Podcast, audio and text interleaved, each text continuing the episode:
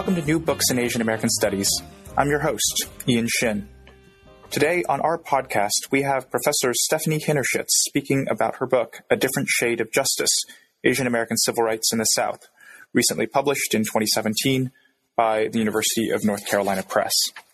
Professor Hinnershitz is Assistant Professor of 20th Century U.S. History at Cleveland State University, where she teaches and researches U.S. immigration history, Asian American history, and political history. Professor Hinnershitz received her PhD in American history from the University of Maryland in College Park, her MA from Temple University, and her BA from Lock Haven University. Her first book was Race, Religion, and Civil Rights Asian Students on the West Coast, 1900 to 1968, published by Rutgers University Press in 2015. I really enjoyed reading the book and speaking about it with Professor Hinnershitz, and I hope that you enjoy our conversation. Hello, everybody, and welcome back to New Books in Asian American Studies. I'm Ian Shin, the host of the channel. Today, we'll be talking to Steph Hinnershitz about her new book, A Different Shade of Justice Asian American Civil Rights in the South. Steph Hinnershitz is Assistant Professor of History at Cleveland State University, where she teaches 20th century U.S. history with a focus on immigration and Asian American history. Steph, welcome to the show. Thank you. Um, thank you for having me. Steph, I wonder if we could start uh, the interview by having you tell us a little bit about yourself and your background.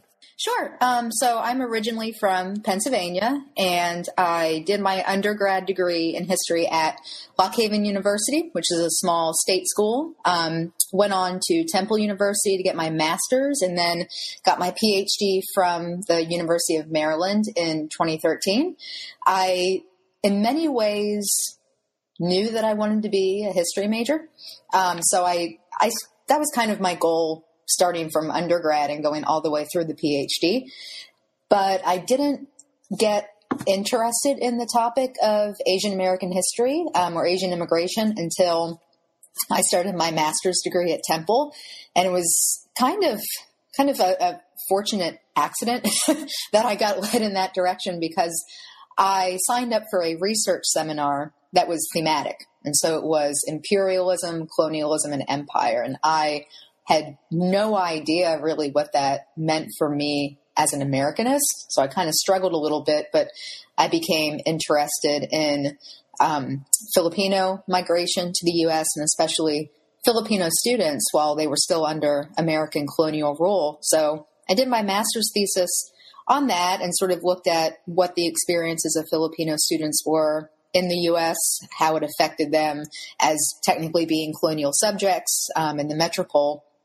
And my plan was just to kind of keep going with that with my dissertation, just expand it. But as I did more research, I found a lot of interactions between Filipino students, especially Filipino Christian students, and other Asian students, so Chinese and Japanese in particular, at schools on the West Coast, like at Berkeley and Stanford and um, University of Washington. And I was really interested in the conversations that they were all having that related to their experiences as racial minorities in the US and what they what they did to counteract that by forming these different organizations and these different groups.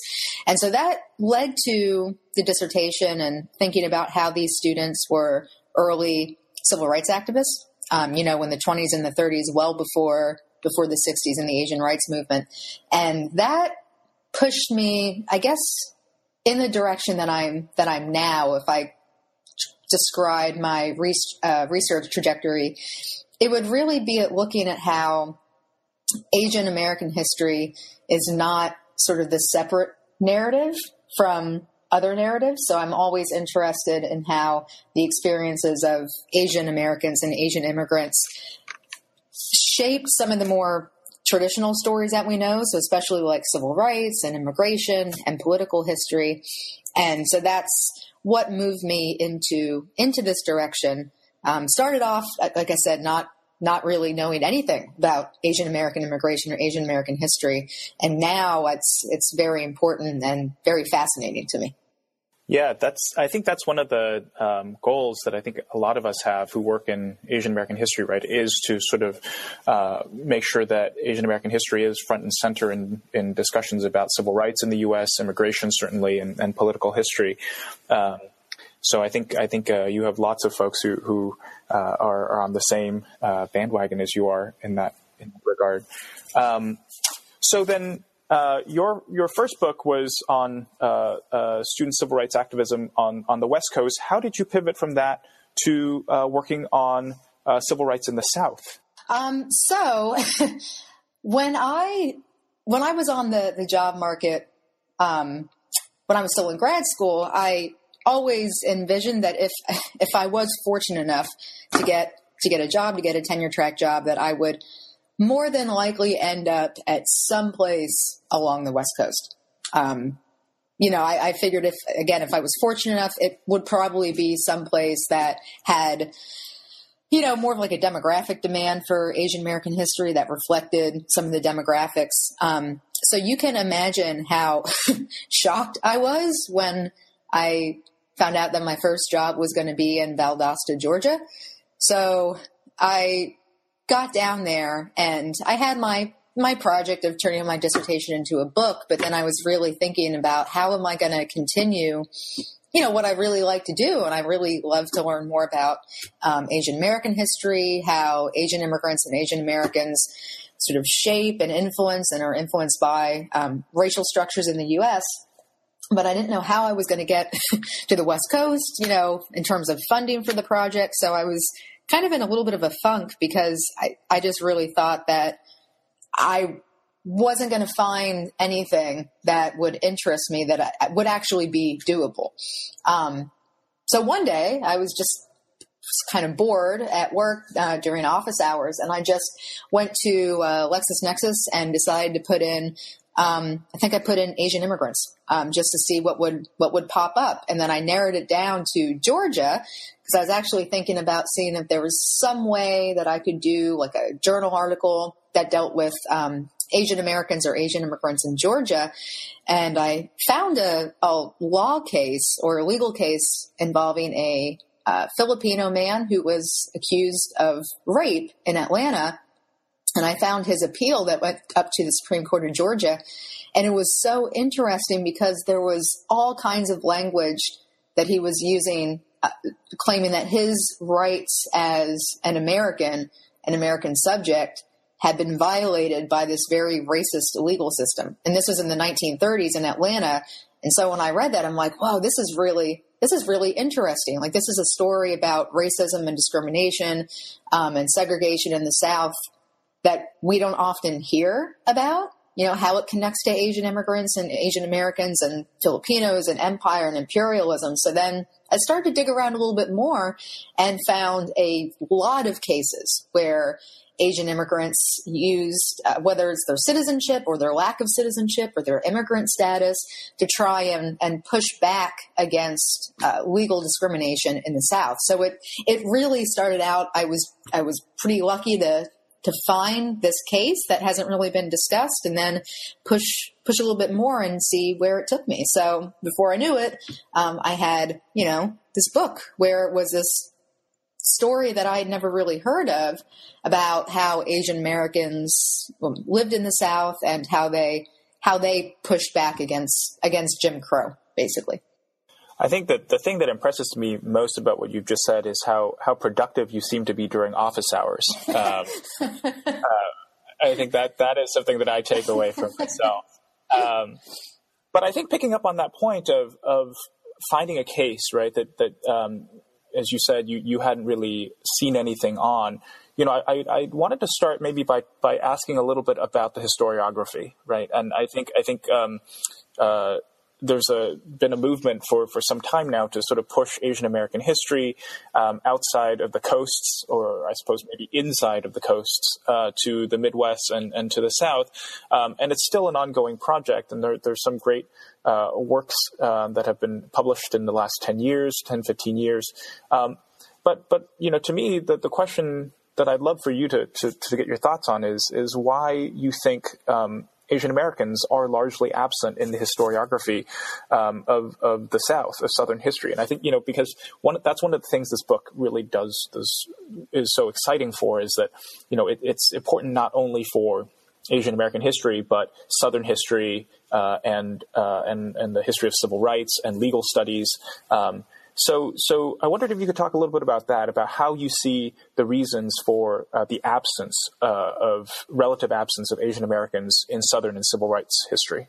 Yeah, um, that's a that's a great question. I actually think there's probably about three three big reasons. I would say the first one, and this this might be sort of an easy grab, but just demographically speaking, numbers wise, I, when I was at Valdosta and I, you know, would talk to my colleagues or even my students, because they were always interested in, in what I was doing and I was interested in what they were doing. And I would say, oh, you know, I'm looking into the experiences of uh, Asian immigrants in the South. And their reaction would be like, really, that's so random. What were there, like five Asian Americans in the South? And I'm like, well, no, there was more than that. But I think like there's always, like, like you had said, there, there's always been this focus on the coast right? And especially the West Coast, where there are Asian immigrants and Asian Americans um, in larger numbers in larger communities. And so when you shift away from that, there's a there's a question of well, what kind of impact um, could they have in an area where they didn't make up, you know, a large portion of the population for many years. But if you dig a little bit deeper, um, there are definitely uh, pockets of, of Asian American communities in many southern states, like Mississippi, for example. And there's there's been a, quite a bit written on Chinese immigrants and Chinese Americans living in Mississippi. So when you get down to that level and you look at the communities, right, and then what kind of influence those communities have, um, you know, to their neighbors, to who's who's living around them, whether it's uh, white Americans, Black Americans, but how do they perceive um, these newcomers, I think it, it kind of shatters the idea that you can't study a group of people um, simply because they're not a large number of of the population. And I don't think that's the only reason why, but I I think it's a little a little surprising, especially when you talk about you know the late 19th century and the early 20th century, for many people to see that there's anything really of consequence when Asian Americans might not be a large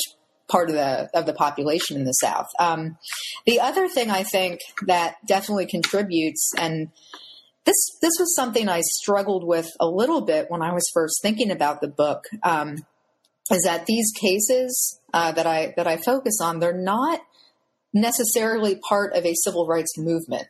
They're very individualized. Um, many of them focus on, you know, single families who they might not necessarily be fighting for the rights of all Chinese Americans in Mississippi or um, all Vietnamese immigrants. They're they're concerned about getting their own kid into the best school, right? Or they're concerned about recovering damages from property loss in their case.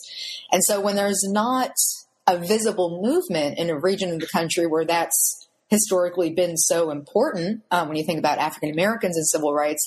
I think that's another that's another reason why this this topic tends to get overlooked a little bit because there's nothing necessarily coherent about that. And I did when I was writing struggled a little bit when I was researching about what do I make of of all these different cases. Are these just sort of random disconnected events? Um, are these communities just completely disconnected and maybe they weren't speaking to each other directly, but if you pull back and, and take a wide a wide angle, you can see that there's something going on there. So I think a lack of of a movement like we're used to seeing when it comes to whether it's civil rights in the South or even later on Asian rights on the West Coast in the 60s, I think that that that obscures that history a little bit. And then I I also think the last thing that is very important for me and really interesting is the idea of citizenship and how many of of the, the people, um, the Chinese Americans, for example, Filipinos um, who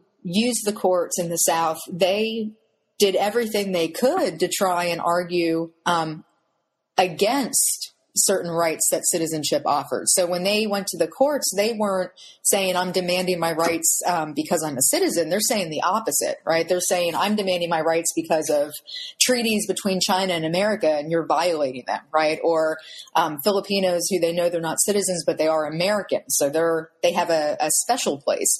So I, I think it, it also gets a little confusing with how do you, you know, how do you fit these different legal battles into a story about citizenship and civil rights when many weren't claiming the rights that citizenship offered. So I think if you take demographics, um, sort of a scattered legal approach to rights, and then also um, the lack of citizenship, uh, three things that were, you know, really important for the narrative of civil rights and discrimination in the South that might explain why this topic has been overlooked for so long. Yeah, and, and that last point is, I think, something that again also touches on uh, a trend in, in the field, which is to connect up Asian American history with the history of the United States and the world or U.S. foreign relations, and to see these two things as as fundamentally connected, right? That that the way in which uh, uh, the United States interacts with um, countries like uh, China and Japan, or territories like the Philippines, end up influencing the treatment of those people here in the United States. Um, so perhaps. Um, we can dive into the book a little bit. Um, and I'd love to start by talking uh, a little bit about some of the larger concepts that you draw upon to frame the discussion of civil rights in the South. Uh, you have in, in the introduction, you, you talk about the interstitial identity of Asian Americans in the South. You talk about uh, um, Omi and Winant's sort of theory of racial formation, um, and also the idea that there are multiple Souths. I wondered if you could uh, maybe expand on each of those a little bit to give our listeners uh, an understanding of what some of the frameworks are that inform uh, your your uh, structure of uh, this project overall. Right. Um, yeah. So I I was interested in responding to some some of the works that have been written about Asian Americans in the South, and especially this identity that is um, not only somehow in between black and white legally, but you know, as Leslie Bowes says, it's more it's more inter, interstitial. It's not in between one or the other, but it kind of moves and it's flexible and it weaves depending on on where you go throughout the South. So I think the idea of multiple Souths connects to um, this interstitial identity that is very malleable um, and in some ways, that can be a benefit um, for Asian Americans, and in other ways, it can sort of hinder their efforts to adapt and and have a good life and settle down. So I was, I read a lot of a lot of the work on, um, especially Chinese in Mississippi. I would say probably of of all the the topics and the subjects when you discuss Asian Americans in the South. I think the Chinese and the Mississippi Delta are uh, one of the most most studied and most covered. And I, you know, I got that that there was an identity that was unique um, and not easily defined, but it seemed like that's where a lot of the studies ended. You know, like there there was this unique there was this unique identity, and then I was interested in the like, yeah, but what? So, you know, you can have this identity that's malleable when it flows, but what happens when you know sort of the rubber meets the road and these immigrants go up before the courts. And then there's there are legal codes in place and there has to be a decision about, you know, what ethnic group do, you know, do Chinese Americans fall into? Um, are Chinese Americans colored? Or are they, um, you know, quote yellow? Like one of the one of the terms that was used, were they are Oriental? Is that the same thing as colored? So that framework of using interstitial identity and then also um, the idea of like race creation and race making and unmaking. I was really, really interested in that, but I wanted to see what what the end result of that was. And of course there's no end result. It's constantly being made and unmade and remade, but I wanted to see what happened when an Asian American tried to take that interstitial identity, that malleable identity and put it before the court. You know, I wanted to see like so what how is the court going to come down on this? How are they going to how are they going to look at this? And and in many cases, it really did depend on not even at a you know on a state by state level, but from one school district to the other, you know, from one town to the other. That's how that's how fluid this this identity was. Um, for instance, in, in uh, the chapter about school segregation, talking about you know Filipinos and and Chinese in Kentucky and how in different school districts they would be seen as completely different, you know, and there's uh, examples of Chinese students being identified as Chinese or colored in one school district and in the next, you know, maybe just a couple towns over, not, you know, they're, they're able to go and attend school with white children. So I, I really liked sort of beginning the book with talking about what this meant, what kind of identity Asian Americans had in the South, how it was so flexible, and then what happens when something that is quite flexible goes up against um, the court, and then the courts can take on different different looks depending on where you you are in the South. So that's that's what I wanted to do with the introduction is is get down um, some of the historiographical contributions of different scholars, um, not just historians but others as well, and sort of move move from there. That's wonderful, and I, I, I love the idea of thinking about how the interstitial identity uh, might might change or what happens to it when the rubber meets the road. And you do um, such a lovely job of, of uh, talking about uh, in five different chapters, you know, ways in which the rubber does meet the road, right? So, just for our listeners, in chapter one, talking about alien land laws. Uh, in chapter two, as you already alluded to, talking about education and, and segregation. Chapter three um, is about uh, sex and marriage and miscegenation.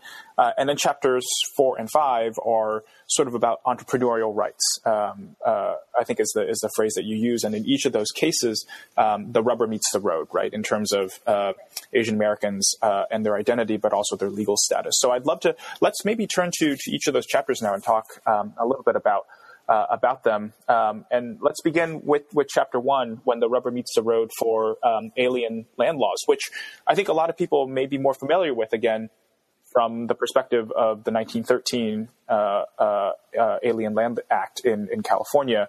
But you tell us the story of, of these land acts in the South, including a case in Arkansas where it actually gets voided and, and declared unconstitutional. I wonder if you can say a little bit more about, about that story. Yeah, so I would, I, I mean, probably out of out of all the chapters in this book, um, I I f- feel like the the first chapter is one that is um, pretty unique in terms of just just what you had mentioned that alien land laws, anti-alien land laws have, have been a, a, huge topic, right, for studying the West Coast.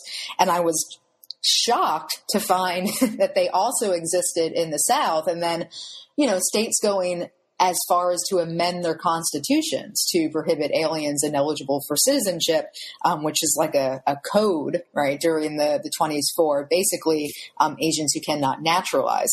So when I discovered that, that to me was was a pretty good indication that even though the numbers of Japanese Americans or Chinese Americans um, living in places like Arkansas or Florida, right, Louisiana, we're not we're not huge, but still that threat was enough to convince uh, lawmakers to, again, sort of not just pass a law, but actually amend the Constitution and amend property rights to um, put into place mechanisms to, if they wanted to pass um, land laws down the line that would specifically target certain groups, um, then they could. And so this is another good example of, uh, from a legislative sense, you know, there's initially um, Japanese Americans, Japanese immigrants were were welcomed in Florida and Louisiana because of the the knowledge they were um, claimed to have in terms of how to diversify crops and to help rebuild um, southern you know the southern landscape after the Civil War to try and reintroduce new farming techniques. And they were welcomed. And you had people in Louisiana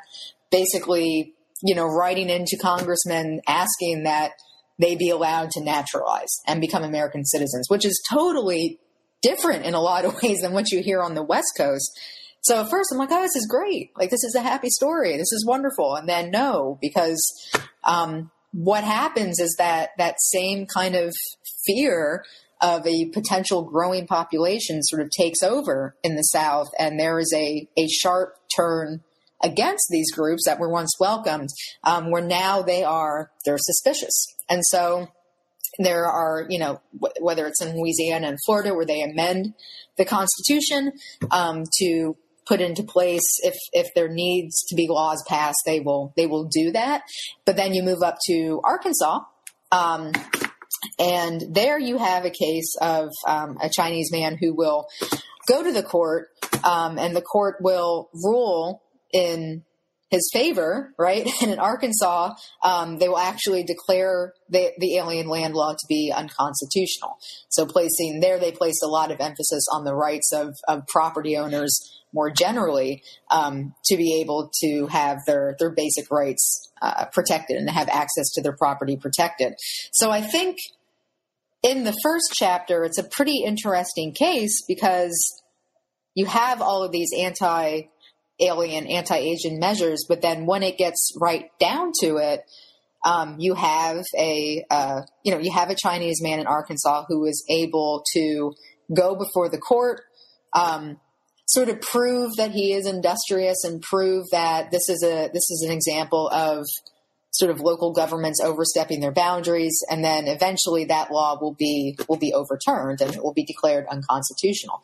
So it's it really is pretty flexible um, in terms of of what happens. So in some ways, it's more it, that interstitial identity continues, and it really depends on sort of proving your worth. Um, are you a productive member of the community? If if many could prove that, yeah, you know, they're entrepreneurs and they're a vital part of of the community and what they do, then there might be some leniency there. Uh, but yeah, the the alien land laws in the South, I think that chapter was very surprising to me. I, I didn't initially expect to to find something like that because I was so used to it being a West Coast problem, um, where many Asian Americans did live. So it was really was really surprising to me. And then, as sort of a side note, the other thing I I really like about about this chapter and this topic is that um, in Florida's state constitution that that language from you know the 1926 amendment is still there. So uh, Asian Asian American rights groups tried to have that language removed in 08. It went up on a ballot for Florida um, state citizens to vote on to remove it, sort of like a of a symbolic measure. Like this is the history behind this. We should remove it because this is wrong and can't be enforced. But just for good measure, take it off. And and what happened um, was that Florida residents um, voted against removing it because they saw the phrase aliens ineligible for citizenship and they automatically assumed um, illegal or undocumented immigrants um, coming in from Mexico and elsewhere. And so they said, no, absolutely not. You know, undocumented immigrants should not be allowed to own property. And so I thought that was a really good example of how this history of Asian Americans in the South is just so overlooked and how little people know about it. Like they didn't even know where this phrase um, came from in the Constitution. So I think that's another example as issues of, of politics and discrimination and racism against Asian Americans today uh, continue to, to play out. Um, thinking about their identity in the South and how it has changed, or or maybe you know hasn't changed, lends some pretty important ideas to to think about. Yeah, I think that's a great great point. And you know, you talk about this this Florida case. I think in, in the conclusion um, to the book, and and um, the the way in which, again, uh, it is not just a, a story in the past for a specific group of people in a specific part of the country, but something that continues to come up time and time again. Um, I wanted to go back to something that you were talking about with the Applegate v. Luke case, which is the one that uh, voided the the Arkansas uh, anti-alien land law, um, because it struck me a little bit in connecting it with, apart from your uh, uh, uh a portion of your second chapter on challenges to segregated schools. Um, that especially when I'm thinking about the discussion you have on the Chinese in Augusta, Georgia, right, and the case that they make for why they uh, or, or, that or that their white neighbors make on their behalf as to why they should not be uh, uh, made to attend uh, different schools. Um, that it's a similar kind of reasoning in terms of their being productive citizens uh, and and sort of uh, you know well behaved in, in in a phrase right in a, in a sort of 1960s phrase a model minority. Um, so I wonder if if um, you know, we might pivot to talking about chapter two, but also if you might say a little bit about whether or not you see this kind of logic, even if it's not quite the the sort of you know the phrase that we use today in, in contemporary terms, that there's sort of maybe a historical antecedents of this kind of model minority logic working in places like Arkansas and Georgia, uh, when it comes to uh, treatments of Asian Americans for property ownership and education. Oh yeah, no, definitely. Like like you had mentioned, even though we're not uh, using uh, model minority or that identity specifically, you know, in the 20s or the 30s, it's it's definitely there. And based on based on my research and what I wrote about, I would say this is very much um, a survival strategy for for Chinese Americans living in Augusta, living in Arkansas, um, to sort of court that that identity, that perception that their neighbors have of them as being, uh, you know, they're they're clean, they're moral, they're well behaved. Um, you know, they want to send their kids to school. They run businesses. Like these are these are the ideal people you want living in this community. Making trying to make sure that they they cultivate that identity was a way for them to maintain this this fluid position that they had, where you know, in a, in Augusta and in Georgia they weren't claiming to be white. And I think that's something too important to sort of emphasize in a lot of these cases. You know, no, no one was really claiming to be white. They were claiming to be um, not black or not colored, right? Or uh, Chinese to embrace like a specific ethnic identity. And all of those, what all of those things did was separate them um, from the negative stereotypes and the negative perceptions of, of African Americans in Southern communities. So it really was, um, this was an opportunity to take that, to take an identity that uh, differentiated them from African Americans and to, to kind of run with it, you know, and to, to see, to see what would happen and to see if that would be a way that they would be able to, you know, I get from, from the sense of doing a lot of this research that they would be able to be left alone for the most part. You know, they could send their kids to whatever school they wanted to, live their lives, um, do their business, have their good relationships with their with their white neighbors, and just live the life that they that they that they wanted um, and that they wanted to hold on to.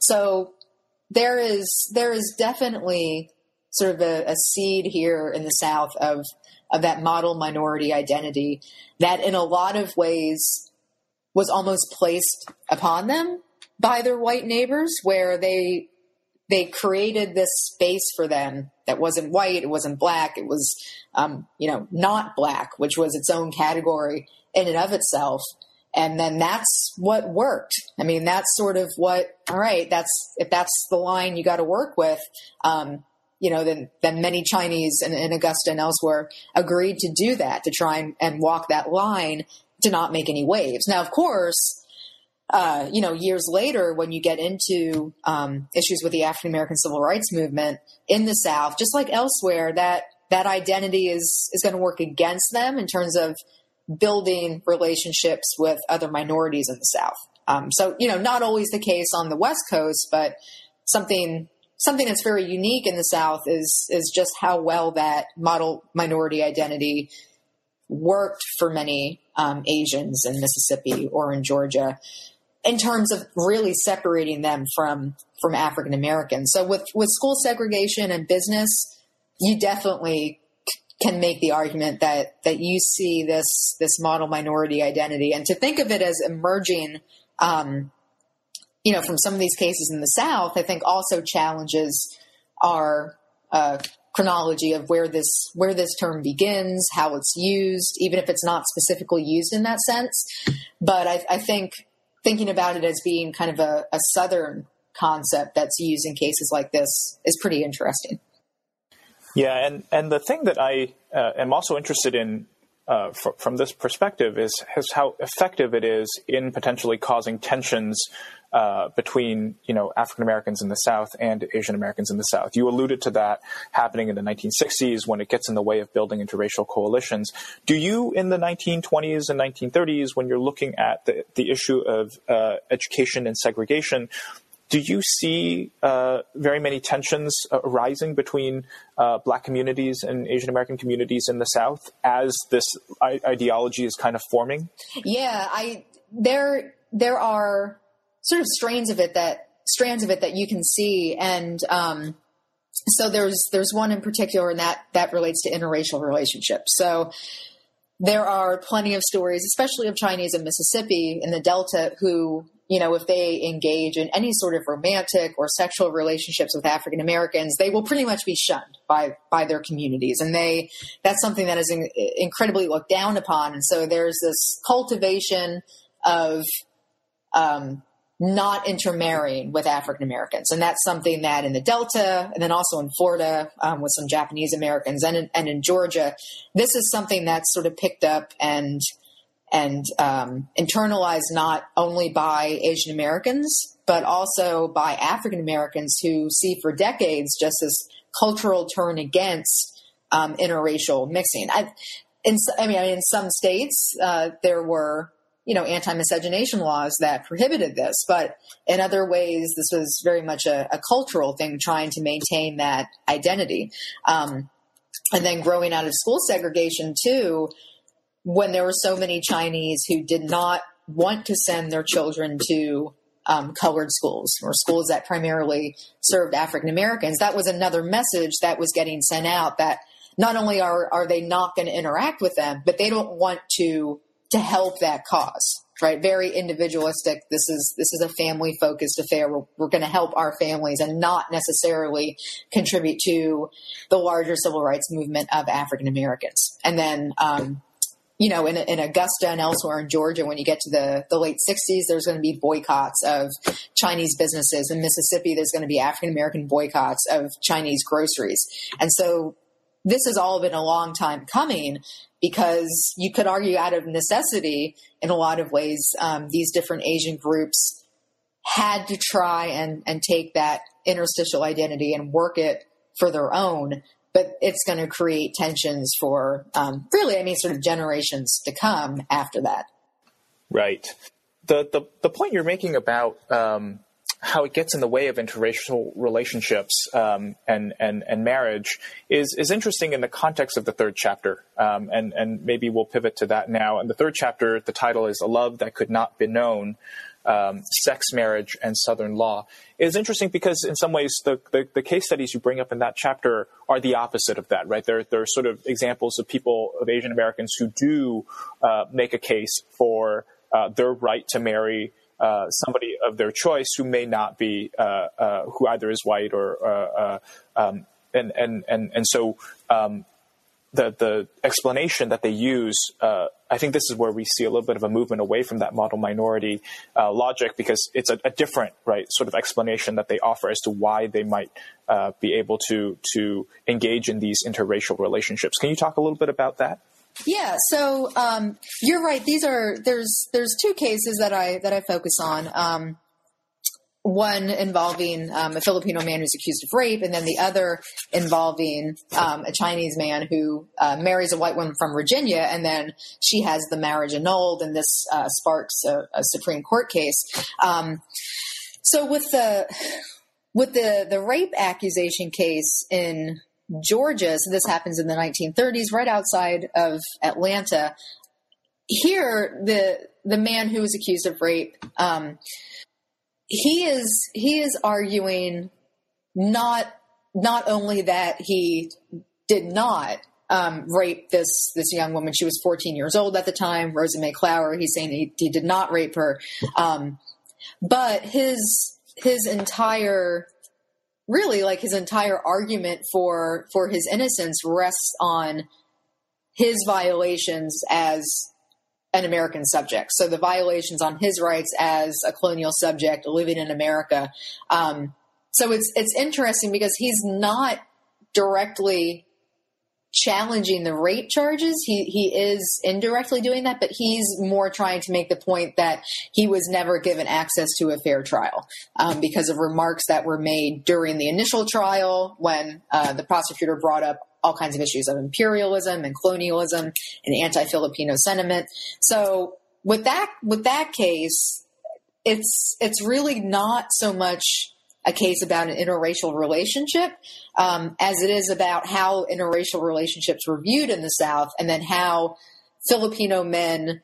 In this case, it's a pretty unique case how they get drawn into this, like this whole discourse, this whole um, web of discussion around interracial marriages, or not interracial marriages, interracial relationships and accusations of rape, and how uh, he takes he takes this this road that's a little bit different than what we see in other cases. And then in the second, um, so this this man uh, is a Chinese sailor, and he his case is interesting and a lot of people wouldn't touch it initially because his wife um, ruby she she wants to get a divorce from him because she for a lot of different reasons you know she's she claims that she can't live her life anymore waiting for waiting for him to get citizenship as a spouse. His life as a sailor has him moving around too much. So she files for a divorce, and uh, the judge doesn't give her a divorce but annuls the marriage um, and says this marriage was never valid in the first place because of the anti miscegenation laws in Virginia, which were very harsh at the time. And so he he doesn't necessarily say like that he still loves his wife. This isn't a Loving v. Loving case, right? I mean, this is not, or Loving v. Virginia. This is not someone who who claims like I really love my wife and I want to be with her forever, and this is a great injustice. He's basically arguing that his marriage should not be annulled because it, it if it is, then he's not going to be able to um, stay in the U.S. as a as a permanent resident.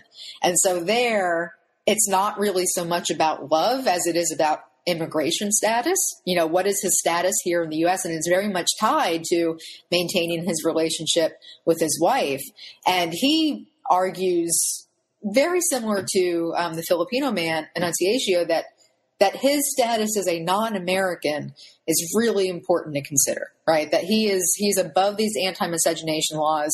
The state of Virginia is interfering with his own rights, you know, as a Chinese national. So they're taking all kinds of different ways to use these opportunities that involve um, rape and sex and and all these different issues that go for the court and use them to argue for their rights as non-citizens Right. So this is going back to the point you were making at the very beginning of our conversation about how citizenship isn't always the framing for civil rights, right? That that oftentimes uh, you know people invoke their status as uh, U.S. nationals or as foreign nationals in order to argue for for equitable treatment before the law. In this particular case, for uh, marriage and and and relations uh, relationships, um, which I think brings us quite naturally to uh, to the fourth chapter. Um, uh, about uh, uh, the the civil rights history of Vietnamese Americans um, and the concept of human rights in, in Texas. Again, you know, sort of moving away from this idea of citizenship um, and, and towards ideas of refugee status and universal human rights. So this is chapter four, from the Gulf to the courts, Vietnamese Americans and human rights in Texas. Um, and you talk about uh, a really uh, sort of heartening case uh, in, in this current political moment, right, where where uh, the the Vietnamese Fishermen's Association actually takes on the Knights of the Ku Klux Klan in 1981. So can you can you give us a little bit more? Maybe give us some hope for the uh, for the current moment. Yeah. So I I will I will begin by saying that you know when when I was writing this chapter, um, you know, in 2015, so well before last November, um, and obviously well before now, I never would have really expected that it would have been so in line with sort of current events. So yeah, it is it is actually very heartening um, to look at this, and also I think it's important to to look a little bit more about how the Vietnamese were able to do this. And I think there are a lot of a lot of lessons that can be learned about coalition building and how do you approach such a massive topic? Like you know basic human rights taking on the klan with, which at this time was huge. Um, and to have it be you know these newly arrived vietnamese who are fleeing from all the wreckage of the war you know and they are they are being Uh, brought here with the assistance of the government. They find themselves in Texas, of all places, right? And and there are many who don't know the first thing about shrimping or fishing, so they need to learn all this on their own. And then they're brought face to face with the Klan of of all organizations, you know, like the Klan, and it's such a there's such a deep history in the South there that I thought it was it was fascinating that the group that will take them on in in such a a, a strong media presence way would be these refugees and they they do it in a couple different ways. So they they work with um, the Southern Poverty Law Center. So uh, Morris Dees reaches out, and well, they actually reach out to him, and he sees this as an opportunity to sort of finally go after the Klan in a very organized and orchestrated way. So he helps them with their case, and on one hand. Um, you know, they they argue with his assistants that the Klan is giving them trauma, like re making them relive trauma that they had just tried to escape. They had been brought to the United States to live here um, and feel safe and protected, and just the opposite is, hap- is happening. So when Klan members um, in Texas burn their boats and burn Vietnamese in effigy, you know these are these are all instances that both uh, Dees and Vietnamese American fishermen bring up as these are examples of they are threatening us and they're threatening our mental well-being and basic protection and safety are are rights that are human rights. And especially as refugees you know they're basically saying your country brought us here so now you need to up uphold your end of the bargain. Um, that's not necessarily the argument that that flies in the courts though which is okay that's a, that could be a little disheartening because you would hope that there would be some kind of agreement um, that what the Klan is doing and has been doing for so many years by this point is bad.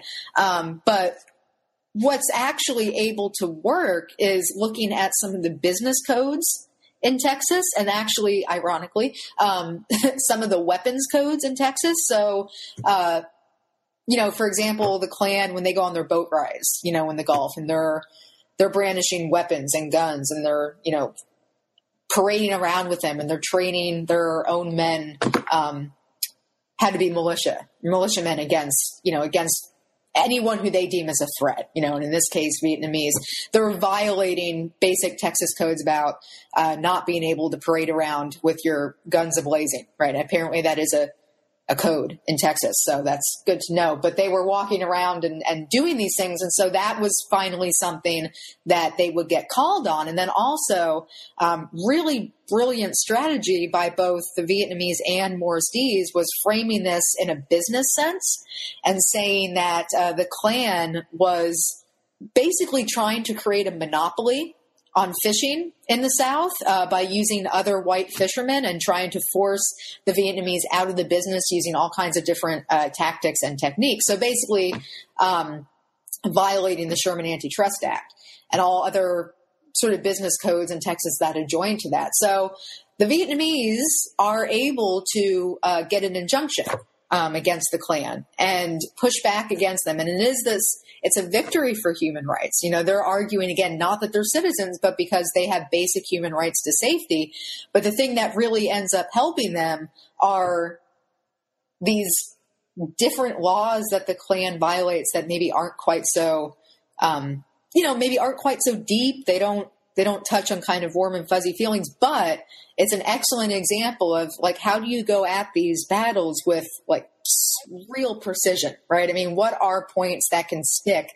Unfortunately, the points that that stuck were not that the Klan was a terrorist organization, right? And they're and they're uh, traumatizing these Vietnamese refugees. What stuck was, well, they're doing things they shouldn't be doing with their firearms, and they're not good businessmen. So, eh, right? I guess that you, you, can take away from that uh, what you will, but it's it's a way that this group of refugees, um, with the help of, of, the Southern Poverty Law Center, was able to to attack this racist, um, you know, white supremacist organization that had been terrorizing the South and really the the country for, um, you know, like almost hundred years by this point. Right, right the the idea that you can find different kinds of means uh, or, or, more precise means to go after a particular civil rights problem then also comes up in, in your fifth chapter right? And, and and this brings us to to the end of the book. The fifth chapter takes us into uh, into the 80s getting down to business in dixie Indian American hotel owners and entrepreneurial rights. Um, so again, we have uh, sort of this idea of uh, business as a right, or, or, or, running a business as as a as a right uh, that someone should have that cannot be violated. Um, but in, in this particular chapter, you talk about a different kind of strategy um, that maybe is a little different from the, the sort of court based litigation, right? Um, and, and that is now through legislative uh, uh, avenues uh, in order to get at this issue of prejudice. Um, so, how do we how does the book finish on this idea of, of uh, a legislative solution for civil rights challenges for Indian American hotel owners in the 1980s. So, in this chapter, um, what the Indian American hotel owners were were really struggling with, and I and I did some some oral interviews which are really fascinating. Um, they were struggling as businessmen, right, with this idea of how do you how do you uphold ideas of the free market, right, and and free business practices and the reasons why many came to the United States that couldn't have those same opportunities um, in India, or they they migrated from the West Coast over down to the South, where all these there were all these opportunities as these small mom and pop hotels and motels were going under. Um, you know, so they they very much believed in the power of entrepreneurship to improve one's life. So on one hand, how do you uphold that the freedom that's there as a business owner, but on the other hand, recognize that there was a deep level of prejudice um, that showed in a, in a lot of different things that they encountered, primarily like insurance discrimination or not being able to obtain um, a franchise from a bigger organization like Days Inn. So there was a real dilemma. Um, you know, how do you maintain those personal business freedoms or those entrepreneurial rights while also trying to get to these these deep structural issues of prejudice. Um, and prejudice was something that that they really focused on. Uh, not so much legal discrimination, but how do you end prejudice, which is a a huge question and, a, and an ongoing battle.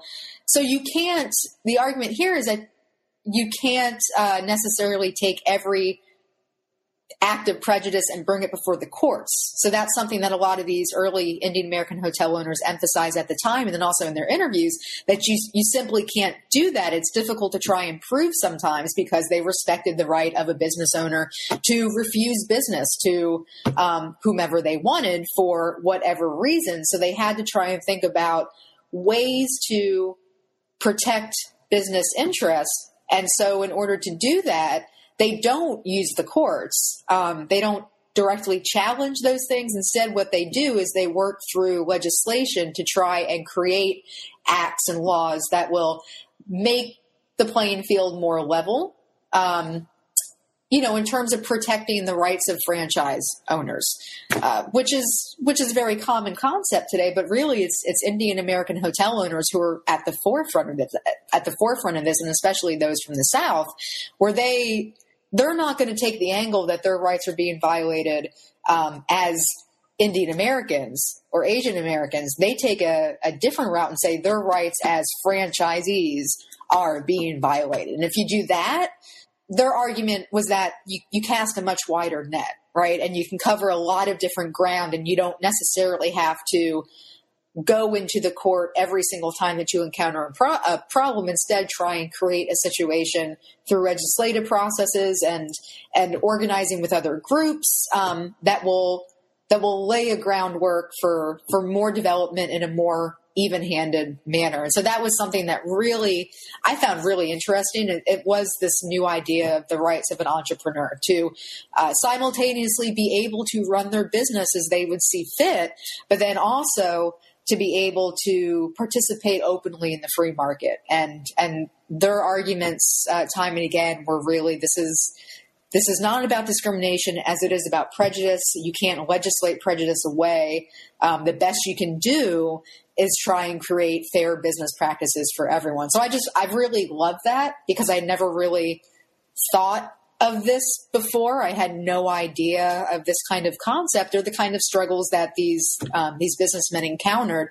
But I thought it was a, an interesting way to sort of end the book and think about to think about how things have changed um, for Asian Americans in the South and how their their different strategies were uh, tried and tested and sort of where where we are left today. Yeah, and, and you do such a good job of sort of bringing it almost to you know, I think in, in one place you call it sort of this post civil rights kind of conversation, right? Um, that that uh, uh, the discourse has kind of evolved, and, and, how do we evolve along with it? Um, and it's it's you know it's important again to note um, to the point that some people might make of you know oh Asian Americans in the South how many could there be five you know that as you write in, in, in this chapter you know I, I did not realize that that um, you know, they're, they're the trade group, right? The, the Asian American Hotel Owners Association now has 14,000 members, and that Indian American hoteliers actually make up half, more than half of the hospitality industry, which is just astounding. So this is by no means a small story. You know, it's, it's actually uh, demographically quite, um, certainly economically as well, quite, quite significant. Yeah, this so I I really appreciate the the opportunity to talk with you about this book because it's you know it covers so much ground. You know, the, a long 20th century look at civil rights um, and and at so many different issue areas from uh, marriage and miscegenation laws to education and segregation to uh, business and land ownership. You know, I, I wonder if there was any part in, in your research in which you came across residential segregation, since that's such a huge issue in talks uh, in, in, discussions of civil rights. Um, was that at all an issue for Asian Americans in the South? Residential segregation? It was. It was an issue. Um, I did not. So, in in sort of the cases that I focused on, and that you know, this is by no means an, an exhaustive study.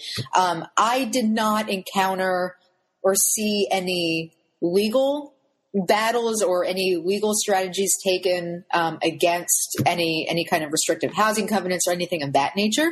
Um, in fact, when I was when I was doing the research for the so the, the chapter about Vietnamese and um, Vietnamese refugees and then Indian American hotel owners, they described housing discrimination in a more uh, you know, we would definitely call it like, yeah, this is this is legalized discrimination, but the way they described it in more of a social or like a cultural sense, um, that there would be, you know, landowners who would not uh, rent to refugees, and they would cite purposes of, you know, lack of steady income, things of that nature.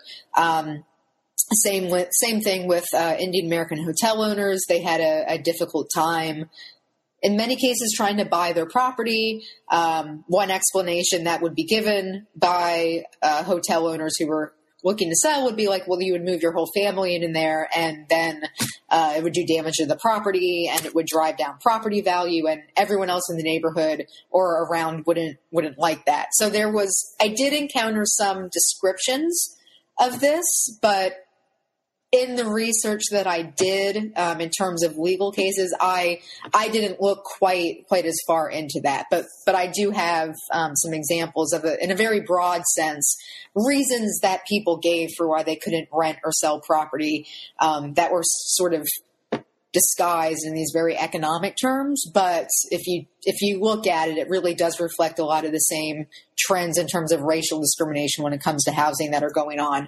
um, you know all over america at the time right right so a lot of these issues are actually quite quite um, quite linked um, well, Steph, we've taken up a lot of your time. Um, before before I let you go, though, I want to ask you a couple of sort of final concluding questions. Um, the first is to just uh, ask if you have any anything you've read or watched recently related to Asian American studies that you would recommend to our listeners. Yeah, so I actually, um, a couple months ago, I actually had the opportunity to uh, review a new book that came out about Chinese exclusion and Reconstruction. Um, it's called Racial Reconstruction. Uh, I think it's Black Inclusion, Chinese Exclusion, and Citizenship, and it's by hope I'm saying her, her name wrong, Ed, um, Edlie, Edlie Wong. Um, she's at the University of Maryland and she's a literature scholar. But I really liked this book. Um, I believe it was published by NYU because she looks at she looks at Reconstruction through literature, um, but then more specifically, literature that describes these uh, situations, these encounters between Chinese immigrants and African Americans um, on the West Coast, in the South, in Cuba. Um, but but basically, her her larger argument is that when we think about Reconstruction, we've really got to expand it in a couple different ways. So we need to have it be more inclusive in terms of thinking about what other groups are part of reconstructing the country at this time. And the Chinese are definitely an important part. Um, we have to be more inclusive in thinking about Cuba, right, and the Caribbean and uh, and Asia itself and how that factors into Reconstruction. Then we also have to expand as historians. And I don't know if she's speaking, you know, sort of directly to historians or more liter- uh, literary scholars, but um, as historians, we need to be a little bit more expansive and inclusive when it comes to our source base. So she does a lot of transnational research, going to some of these different archives, reading literature. There's a whole chapter in there about science fiction, which I had I had no idea there was even this vast genre of science fiction where uh, scared white people write about you know a yellow invasion and what happens in the future when Chinese immigrants come here and they overrun the country and how that that reflects a lot of the same um, the same issues you hear in Congress when it comes to the Chinese Exclusion Act. So I really, I really liked this book, and I actually got quite a lot out of it in terms of reframing like my own discussions, my own lectures of of Reconstruction for students. And I think it's it's a great way to do something that I, you know, we've already talked about this, but that I really like to do, and I really love different books and uh, works that take those standard narratives and don't just sort of shoehorn uh, Asian American history into it, but step back and, and really demonstrate how um, it was very influential, right? And you can't have some of these narratives without also understanding how Asian Americans and Asian American history contributed. Yeah, that sounds wonderful, um, and and maybe hopefully we can get uh, uh, Edlie Wong on on this podcast um, to talk about that book too.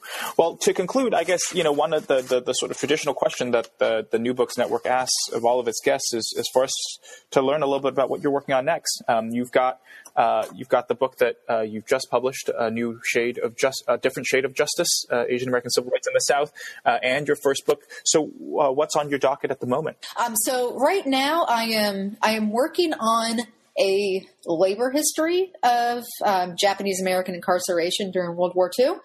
So what I'm what I'm basically trying to do, and these are you know I'm in the pretty the early stages of this yet, um, sort of uh, drafting and and finishing up some research, but I am really interested in how you know most historians uh, worth their salt will will look at Japanese American internment and say, okay, if we if we look at how this term has been used, um, this is not internment. This is primarily wrongful imprisonment of you know thousands of American citizens who their only crime is they are um, you know sort of ethnically Japanese. So if we if we admit that. Um, then let's look at how Japanese Americans were used as laborers um, in the different prison uh, different prison camps. So working on infrastructure projects that the government had basically wanted to complete for a while, but sort of lost the manpower to do that when the war broke out.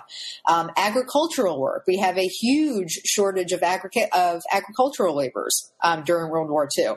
Using some of uh, Japanese Americans to do things like make camouflage nets when we couldn't use uh, Japanese immigrants because that would be a violation of the Geneva Convention. So I'm, I'm sort of putting these two concepts together Japanese Americans as uh, the wrongfully incarcerated, you know, they basically had their citizenship stripped from them, and then how they are put to work for, if they are paid, wages that are, are far below.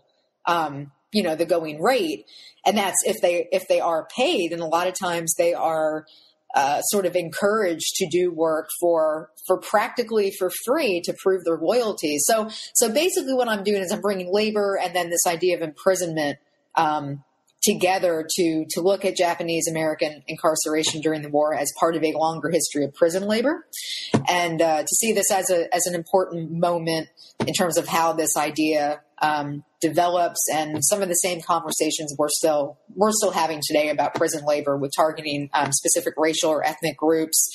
You know do do the imprisoned have rights as laborers? You know all of these different questions are, are in the back of my head as i as i work on this well steph that sounds like a great project and again um, as with this one a, a, timely and an important one uh, but for now I, I, just want to thank you again for being on the show today uh, for talking uh, with us about your book, A Different Shade of Justice Asian American Civil Rights in the South, uh, new, newly out from the University of North Carolina Press. Um, Steph, um, I hope that uh, the listeners will enjoy this conversation as much as I did. I know I certainly did uh, both enjoy talking to you and reading the book. So thank you again. Thank you very much for having me. That was my conversation with Stephanie Hinnershitz, author of A Different Shade of Justice Asian American Civil Rights in the South, published in 2017 by the University of North Carolina Press.